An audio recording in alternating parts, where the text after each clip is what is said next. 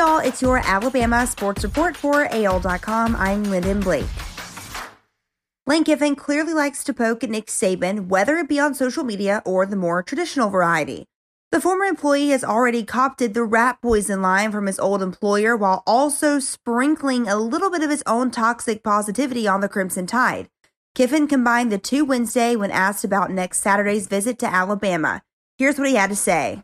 As we know, they have a great team, great players. I wish the media would stop upsetting Coach Saban by saying this is a weak team or has weaknesses.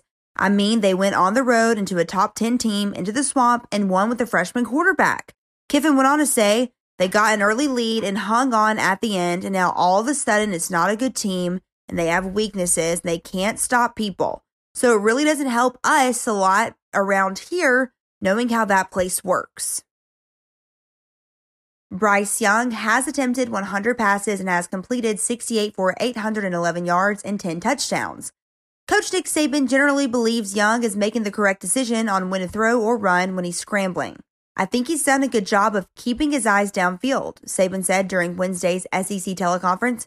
The coach added he's made some plays outside the pocket, he's run a few times, he's made first downs.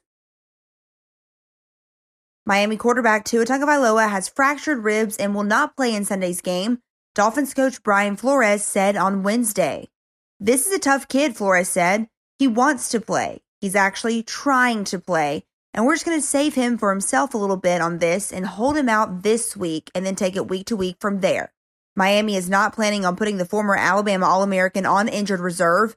An IR designation would mean Tagovailoa would have to miss a minimum of three games. Congrats to Derrick Henry on his weekly award.